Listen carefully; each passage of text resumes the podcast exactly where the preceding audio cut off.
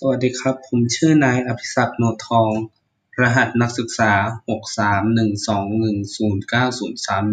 63121093031คณะครุศาสตร์สาขาวิชาดนตรีศึกษา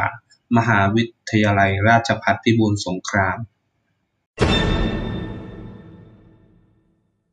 วันนี้นะครับผมจะมาเล่าถึงความเป็นมาของ วงโยธวาทิตนะครับ วงโยธวาทิตเป็นคำศัพท์ที่บัญญัติขึ้นโดยนายมนตรีตราโมทศิลปินแห่งชาติสาขาวิชาวรรณศิลป์พุทธศักราช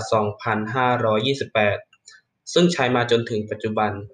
ส่วนในรากศัพท์ภาษาอังกฤษใช้คำว่า military band โดยคำว่า military นะครับ หมายถึงกองทัพส่วนคำว่าแบนนะครับหมายถึงวงดนตรีนะครับ มาจากคำว่าแบนด้าเป็นภาษาอิตาเลียนนะครับ ดังนั้นวงโยธวาทิตนะครับ หมายถึงกลุ่มผู้เล่นเครื่องดนตรีที่ประกอบด้วยเครื่องลมไม้ เครื่องแตรทองเหลือง และเครื่องประกอบจังหวะ วงดนตรีประเภทนี้แรกเริ่มตั้งขึ้นโดยมีวัตถุประสงค์ทางทหารที่เรียกว่าวงดุริยางทหารนะครับ ต่อมาจึงนำคำนี้มาเรียกวงดนตรีที่ใช้เครื่องดนตรีประเภทเดียวกัน เช่น วงดุริยางนักเรียนนะครับ ปัจจุบันวงโยธวาทิตได้รับการพัฒนามาอย่างต่อเนื่อง จนมีขีดความสามารถบรรเลงในงานต่างๆ นอกจากการบรรเลงในกองทัพ วงโยธวาทิตสามารถแบ่งตามลักษณะของการบรรเลงได้ดังนี้ 1. วง Marching Band เป็นวงโยธวาทิตที่มีลักษณะเดินบรรเลงเป็นแถวตอนลึก อาจบรรเลงเฉพาะวง หรือนำหน้าขบวนต่างๆ ที่ต้องการ รูปแบบที่เป็นระเบียบเข้มแข็งเร้าใจ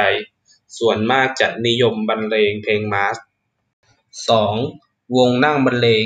หมายถึงการนำวงโยธวาทิตมานั่งบรรเลงเป็นลักษณะของคอนเสิร์ต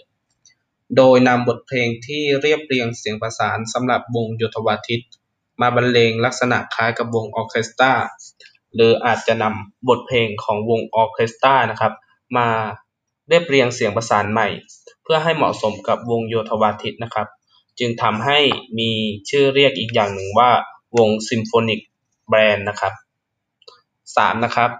วงแปรขบวนนะครับ หมายถึงการนำวงโยธวาทิตนะครับ มาบรรเลงประกอบการแปรแถว โดยผู้บรรเลงนะครับต้องเดินแปรรูปขบวนเป็นรูปต่าง ๆ นะครับ เช่น รูปสามเหลี่ยม รูปวงกลม รูปสี่เหลี่ยม เป็นต้น ซึ่งเพลงที่ใช้บรรเลงต้องเหมาะสมกับรูปแบบที่แปรขบวนด้วย